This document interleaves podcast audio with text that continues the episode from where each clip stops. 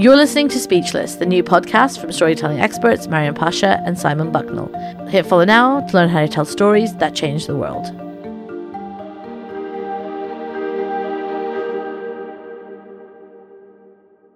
The phrase doing a TED talk has somehow entered the lexicon in the last few years, has it not? Yeah, have you done a TED talk? Or that sounds a bit like a TED talk. Or I want to do a, an academic presentation, not a TED talk. It's amazing how the phrase TED and or TEDx, and we'll talk about the distinction between the two in a moment, has has become uh, so widely spread and widely understood. And and Maryam, you, you of course, uh, more than anyone I know, live and breathe and and, and exude uh, expertise in this realm as originally the curator of and founder of TEDx East End, um, and then in more recent years, curator of TEDx London, and of course TEDx London Women, and now uh, Maryam's been confirmed as uh, a for for main TED. Uh, for the climate conference, supporting and helping with some of the creation around speakers for that conference. So, who better than Maryam to help demystify this world and and, and what it is as a curator that that uh, that she looks for in speakers, and perhaps also some insights around what can make for the most compelling speakers from a storytelling perspective and or other. So, Maryam, first of all, eh, many people listening to this may well have a pretty good idea of what TED is about, but in case for the uninitiated, how do you describe to someone who is new to it all what TED is and represents? What's the what's the nutshell summary? Yeah. First of all, my favorite pop culture phrase is "Thank you for coming to my TED talk." Um, that's my favorite when I see that. Um, but what is it? So you know, uh, I think most people are going to interact with TED in a couple of ways. But you're going to the thing you're going to be familiar with, or the thing you may have seen in passing, or are these you know standalone three to 18 minute videos of someone standing on a red carpet on a stage delivering a talk about a specific idea. And it can be super varied. So you could be talk- talking about giant squids, you could be talking about healthcare, you could be talking about poverty, you could be talking about climate change. And so it's this really interdisciplinary model. And um, TED started out as this conference in California that was really focused on technology. And then in the last 30 years, it's really developed to become really a media brand um, that has talks and podcasts and it has events. And, it, and, and I think for a lot of people, though, all of that stuff is kind of new. The thing that they know, the thing that maybe you've been sent to watch over lunchtime at work is a, is a TED talk. And, mm. and, um, and then about 12, 13 years ago, TED did something, I mean, revolutionary in the sense that there were articles written about how this would be the end of the TED brand, is they decided to just give their brand away. You know, um, they created this program called the TEDx program, and it was meant for people anywhere in the world to take the brand and the format and create local versions of TED conferences highlighting ideas that were really from that region, from that area, from that locality. And it exploded. You know, they talk about it originally as being something they thought like maybe 100, 150 people would do. Now there are like three and a half thousand active licenses everywhere in the world. Wow. You know, it's in for some people, what's happened is that the way that they understand TED is through TEDx. Yes, That's actually yes. their way into the brand. It's a non-profit model. No one pays for anything here, mm. but you have to abide by a series of rules and, and, and formats and structures that help us make sure that there's like a consistency and people know what they're coming to. And then you know, you and your local organizing committee, who you kind of are made up of uh, about 99% of the time are volunteers, come together and they create these TEDx experiences. And, you know, they vary. I've, I've met TEDx organizers who run TEDx's of 20 people in their living room every other week. I've you uh, know, met TEDx organizers who've done things at Burning Man or on the top of Everest or in a plane flying from one side of Australia to another side of Australia. You know, and then there's the more traditional ones like big auditoriums full of people, you've got universities. It is so diverse. And and it's clear that the, the interest in TED and, and the engagement in TED Talks has exploded over over recent years. And, and I remember I very first heard about it in I think 2006 when they first started to stream yeah. publicly some of the uh, talks from what was until that point a very exclusive event in California with the yeah, TED and it was really focused on industry. It was focused on mm. technology insiders. Like yes. they launched the CD-ROM at one of their conferences. I mean, like at least 60% of people have never used a CD-ROM listening to this, but those of you know, like that was what it was, you know, really about. Yeah. And, and so, what from your perspective, what would you say accounts for the the, the success of it? You know, the engagement in TED Talks is is and, and by which I mean TED Talks and or TEDx Yeah. talks um, through YouTube and so on. Is it, the proliferation is extraordinary? What what in the end do you think accounts for its success and it and it and its reach?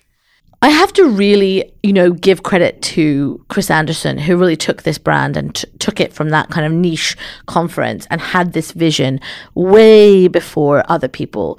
You know, was the head of TED for many, many years. Still, I think is uh, one of their senior leaders. Um, the idea of giving away content for free online, no paywall, no restriction. That was, you know, think about 30 years ago, that was not what people thought the future was going to be, right? Everything was protected behind something. You weren't giving away your content. And I think to have that vision is part of it, is, is to have understood where the future is going. But I think the other thing is, is that it brought back storytelling. It brought back communication in a format that was accessible to everyone. You know, this is the criticism of TED and TEDx talks. I always think is so elitist, where people are like, "Oh, you can't just have like a, a, a twelve minute talks about astrophysics, or how on earth could you learn about like I don't know climate change in ten minutes?" And I think why are you gatekeeping that information? No one says that you listen to one TED talk and now you're like a bloody brain surgeon, right? But if you are interested in something, what better way than to engage with a world expert on that subject to help you into it? Right. And whether that is a subject matter, like, you know, these things I've talked about, whether it's insights into the self, whether it's about business, whether it's about global issues, for me, it is TED and TEDx talks create light bulb moments mm. in people's brains. They open the door to things that have been locked off from loads, millions of people worldwide. You know, I think it's an incredible platform. And so there's something about the accessibility of the expertise because part of the, the the the culture and expectation around a TED talk is that the content in there, no matter how seemingly complex or esoteric it may be, be be, be meaningful and engaging for a for a lay listener. Absolutely. Right. And I think it changed the way we communicate, quite frankly.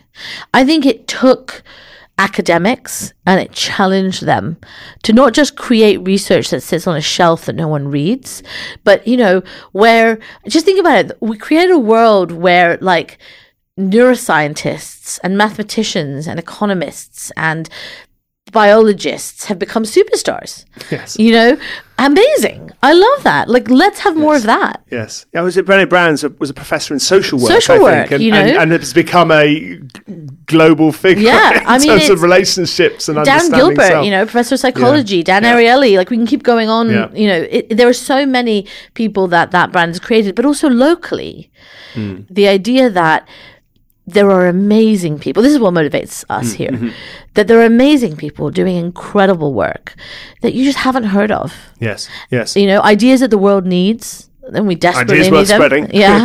yeah. that we can go and find and put on this stage and amplify so that it's not just the people who are the best at like marketing and PR or the people who have the best like know how to make the Instagram algorithm work for them that get the profile but there are people doing great work and this allows it everyone to know it and I love that Well, that leads very uh, neatly on then to, to the next area I'd love to explore a bit more, which is from a curator's point of view. And of course, you have seen and assessed and, and supported the development of countless speakers for the, the, the TEDx Mm. London platform, and of course, before that, TEDx East End, and as well as TEDx London Women. And I've seen a number of those speakers on stage and so on. Including you. and, and of course, I have also benefited from that, yeah, that, that journey and experience working uh, with you in preparation for the conference in 2018.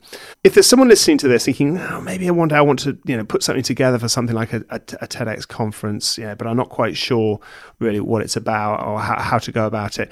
What, what would your best advice be for somebody who thinks it's something they might want to do? Uh, probably has an idea of the kind of area or the topic they might want to speak on, but but not much more than that. What what, would be your best advice? I get asked this question all the time. I mean, by people who say, "I really, really, my life, my my," who come up to me and genuinely say, you know, my professional goal is to to be up on that stage, and part of me thinks that's awesome. You know, that feels like you've created a really accessible stage, one that isn't gate kept. And it feels like, like you said, you know, in, a, in, an, in another episode, we'll be talking to Simon about the World Championship of Public Speaking. And you talked about how it was, you know, everyday people, not just like the person who's scaled Mount Everest or gone to the moon or whatever speaking. Mm. I think the idea that people feel like this, a sense of ownership, and in a positive sense, like that they're part of the TED journey is really positive. I say this because I think that the the goal of being a TED or a TEDx speaker isn't the goal. Is is kind of misguided. I think the the goal should be what I really want is to get my idea, my work, the thing that I care about out to as many people as possible. You said amp- and amplify, amplify, being a important part of your yeah. your mission. Yeah. And so I always think if you want to be on that stage, you're you need to do really great work. You need to think about ideas that be- are, are generous, that benefit the world, that are worth spreading, and commit yourself to that work.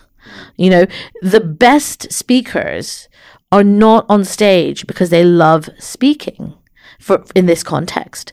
They're on stage because their idea is more important than any fear or self consciousness or nervousness they may have. They're in service to the thing that they're trying to share and change in the world.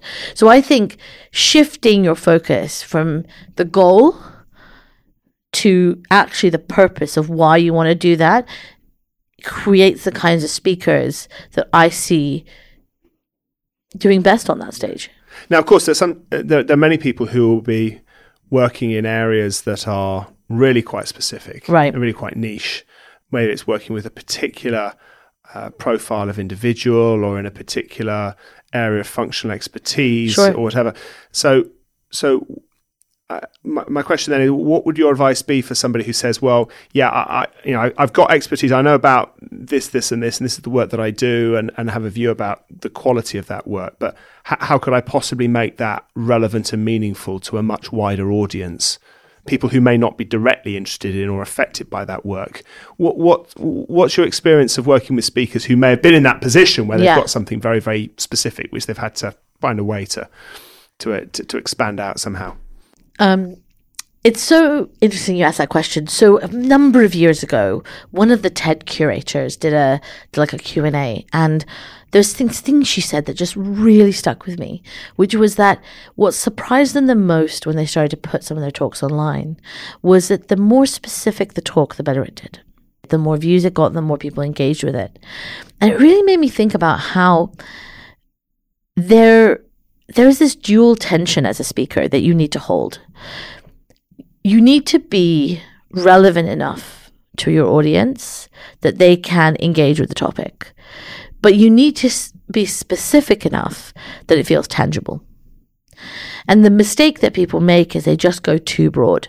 In trying to make something relevant, they just go, they, you know, they pull the lens back. They go bigger and broader and more abstract and more abstract and more abstract. And they end up talking about nothing. Right. So I think that if you're someone who works in a specific field, you've got to think to yourself, like, what is the change I'm making here? What is the thing I'm doing here? What is the thing I want to share here? And yeah, maybe it's really specific to my field, but I need to talk about that and then I need to do the work to think about whether that is relevant to the wider world and how that's relevant to the wider world. I, I do believe deeply that anyone has the ability to give an incredible TED and TEDx talk. But I've come to realize now over a decade of doing this that not every idea suits this format. And that has been a really hard realization for me to come to. Not every idea suits, you know, a maximum of 18 minutes on a red circle carpet in a monologue format. And so you just have to ask yourself as a speaker, and this is where I think Chris talks about, like, you know, are you being generous as a speaker? Um, I think that where that comes in, where you genuinely ask yourself, am I giving something of value to my audience? And if the answer is like, no, then maybe this is not the idea that brings you to the stage. And so, in terms of the specifics, then, and that, and that resonates so strongly that that need to be concrete somehow right. with what one's talking about, so that people can actually really get a grip of something and then see the deeper truth or wider relevance of that particular idea. And I still remember the talk given by the geologist who'd worked on the mission to Mercury. Yeah. I still remember that, and it was it was, it was that sense of wonder that he clearly still has really Exactly. hit me. And It's of course- contagious, right? yeah, absolutely, absolutely. So, so therefore, in terms of the actual process by which you uh, assess uh, who's right for the stage for a conference, and then the actual journey of preparation, to, start off with, in terms of your assessment of how do you gauge whether or not a particular individual is is the right fit for a conference? What are the considerations that play in your mind as a curator? This is so hard, right? Because people feel like if they're not selected, it's some kind of rejection of them and the idea. And I just want to say at the top that that's not what it is, right? These things are so limited. You know, I've got 10 spots every year, let's say for TEDx London Women, and I have to curate 10 ideas around gender and intersectionality. There are like a thousand worthy, important ideas. So there, there's loads of things that come into play, and you have to keep this in mind.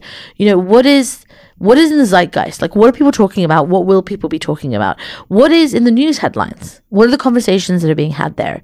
So there's that moment. Then there's the things of like, what is novel? Um, what is innovative? What have people maybe not heard before, not heard applied in a certain way? Then you've got this idea of like, is this just a highly engaging person? Like where the person has so much credibility and so much authority that you that you could take any of maybe 10 ideas that they have and and people will want to listen to it because every single one is valuable. Um, and so we look at these like different vectors. We like to think about it as like all of our talks are programmed on fitting into one or more of the following categories. They either shift people's knowledge, their attitudes, or their practice. So either they help the audience understand or learn something they didn't know before. They help move the audience in terms of their attitude about something that maybe they had some thoughts about before, but now they're they've kind of changed their mind. Or it compels people to do something in their lives and the lives of others more widely, etc. A good talk can be one, it can be all, but it when we're curating, we're looking at a like a ha- making sure that there is a good mix. So it's not all just knowledge, knowledge, knowledge. and it's not all action, action, action, Exactly. action, action. Yeah, interesting. I- very interesting. Yeah, and, and so and so therefore, in terms of the actual journey itself for speakers, and I imagine it's, it's very different, obviously for different Sure. speakers. Some have to go on a very significant development journey for preparing a talk, and others maybe not so much. But what would you say are the what, what sorts of things stand out in your mind uh, as I don't know, sort of checkpoints or Right. yeah, m- m- l- lines in the in the sand, if you like, when going through the development of a talk from first inception through to delivery day. Yeah, and you know, there's actually a really good TED talk on this by Chris Anderson. so I'd recommend everyone watch that. Um, and I think Simon, you've mentioned this before as well. Is clarity right? It's ideas worth spreading. What is your idea worth spreading? Like the one idea, keeping it specific. I like to think of it in one of two ways. I'd like to think, you know, what is that that through line, that thing that ties everything together. Sometimes it's useful to think about um, what is the what is the thing, the message, the idea that you want someone walking away with remembering? Like, you know, when they show up at work the next day and they say, Oh, you know, Simon, I heard this incredible talk. And they said, You have to narrow that down. You have to get specific on that. And this is a very difficult process. I can spend months with a speaker. We can go around in circles on this. But if you do that, that's the foundation. And, and that's interesting that point about going around in circles, right? Because that that's not necessarily a sign of ongoing failure before No, finally no, no, somebody gets it right, right? That, I mean, that that's part of the journey. Is, It's kind of not? like I always like to say that it's like peeling an onion. As if there was, like, imagine there's something in the middle of an onion. It's like peeling an onion. Sometimes you have to get through it. You have to go through the different layers before you can get to the thing. You couldn't have just gotten to the inside of it without that journey. But what it is is is challenging yourself to refine that and be clear on it. I think there's something else here that I actually first heard about when it came to writing. So Roxane Gay talks about writing articles and opinion pieces. And she says to do something well, you have to believe that you will write again, that you will write something, an article, whatever it might be, in the future, that this isn't just your only opportunity. And I believe the same thing is true for speaking. You have to believe that you will speak again so that you feel comfortable cutting things out. So the clarity, the one singular idea is one. I think another thing that's really important is to understand what you're bringing to the table. What you're bringing in terms of your perspective, in terms of your expertise, in terms of your background, but also in terms of your unique personality. You know, I could get anyone to talk about genetics. Why have I picked you? I could have anyone talk about business leadership. Why you? So just making sure that I think what you want to avoid is creating a talk that anyone else could pick up and deliver and it would still work. Yeah, which is where the power of personal narrative can come in, right? Hugely, hugely. And, and, and I'm glad you referenced this, uh, a thing to avoid, uh, yeah. being too generic and so on. So we talked quite a bit about the, the do's, the do's, do's, do's. What about the don'ts? What are the what are the things that people sh- should steer well clear of? Classic, classic mistakes. elephant traps. Yeah, you know, this is a big one. I think there's a couple of things here. One is, I mean, this is a hard thing to not do, but I'm just going to say it the speakers who I think people often assume that the worst speakers are the ones who are super nervous or uh, maybe get very emotional or nah, those people are great. It's the ones with the big ego that really don't resonate. So I don't know how you can stop having a big ego as a don't. That's why I say the best speakers are the ones who speak despite of their fear, not because they love being on stage. Look, I love being on stage. There's nothing wrong with it, but it's about the, the generosity. Yes. Right? Yes. It's not about the speaker being on a giant ego trip. Exactly. Whoa, I'm on the red carpet. Look yeah. at me. There's one one of them is that. The second is to understand that that giving a TED or a TEDx talk is an artificial experience. You are when do you stand on stage unchallenged for 14 minutes and on a circle carpet and a film by five cameras, right? So which means the usual will not work you might have to script this. You might have to practice this relentlessly. Like, this is not your usual way of speaking. So, if you're going to do something like this, the commitment is serious. And I think finally, the thing that really surprises people, and I think this is really, I didn't expect it. And, and it's definitely a don't. And this is not when it comes to um, what not to do if you want to give a TED or a TEDx talk. This is a what not to do in terms of applying what you might see on stage to your own life. What you see in the videos, let's say, of TED or TEDx speakers is perfection. What people don't see is that I have a whole editing team, right? We do post production. TED does post production. Those talks are edited. You cannot hold yourself up to that kind of impossible robotic standard. What you produce to work online, because people have short attention spans, because it does have to be perfect, is not the same thing that will resonate with someone in the room necessarily. You know, we work on how to bring those two things to life at the same time. But I, people say time and time again, oh, I always felt so intimidated by these talks because they seemed perfect. Yeah, they're so good. They're so amazing. That no and, that's, pauses, and that's true no also of the actual speakers themselves with the, with the, the that's the finished product of the speech that's been in development oh, for a oh, long yes. time as well, alongside the post production. Yes, it's a it's a speech that's gone through all those ragged spaghetti junction phases where Absolutely. it feels like a bit of a mess before eventually getting to a position of yeah. character. I think with elite sports people as well, you see the finished performance. Oh yeah. Oh wow, they're just they're just so. She's such a great runner. Yeah. she's yeah. trained really hard. she's well, got amazing attitude. It's not just her. like naturally. yeah, she can just pop up and just run a marathon that fast just for. The other yeah. thing I would say, and this is applicable to both if you're you know doing a TED or a TEDx talk, or whether you're like um doing something else is about how to use feedback effectively. Mm-hmm. The singular most destructive thing that I've seen happen when I'm working with speakers is where they have too much feedback from others. It's it's distracting. It's pulls you off course. So you have to learn feedback is extremely useful. It's invaluable in fact, but you have to use it effectively, right? I've seen speakers where we have a great like fourth draft and then they send it to like their dad or someone and it comes back and it's a different talk. And i'm like is your dad an expert on this subject? Are they you? Why have you you know and, and it happens. I've seen it with in a professional context. I've seen you know colleagues where they've sent a talk to another colleague and that colleague has stripped all of this like amazing storytelling and personality out of the talk because that person is like i don't know a dry accountant or a lawyer or whatever it might be. So look the feedback is extremely valuable, but at the right point. And I always tell people we're both bad at giving it and, and asking for it. To get great, useful feedback, you have to ask for it specifically. You have to ask things like, where did I lose you in this talk? Were there too many examples? Was there enough? Did I make leaps in my logic? Those kinds of things as a speaker will give you insight into creating Yes. a great talk. Not was it any good? Oh, yeah. Yeah. How subjective. How could I improve? Yeah. and also because when we give feedback for people to people, when we but also because when we give feedback to people, people often feel like they have to find something wrong with it. That's not what you're asking for. So these are the, these are some common mistakes that I think apply both to the TED stage but also more widely. That's so so valuable. That and the importance of having that filter right with the feedback, so that because Mm. Yeah. there's going to be sooner or later there's going to be feedback that contradicts Yeah. another piece of feedback, right? If you ask Absolutely. Oh, I mean that's that's the real Yeah. yeah. that's the real tough situation that speakers get themselves into. Maryam, thank you so much for sharing insights, experiences, and, and advice from a TEDx curator perspective. And uh, I, uh, I, I also know that the uh, that the experience of, of helping to support speakers for the TED Climate Conference also is, sounds like quite a remarkable journey. So.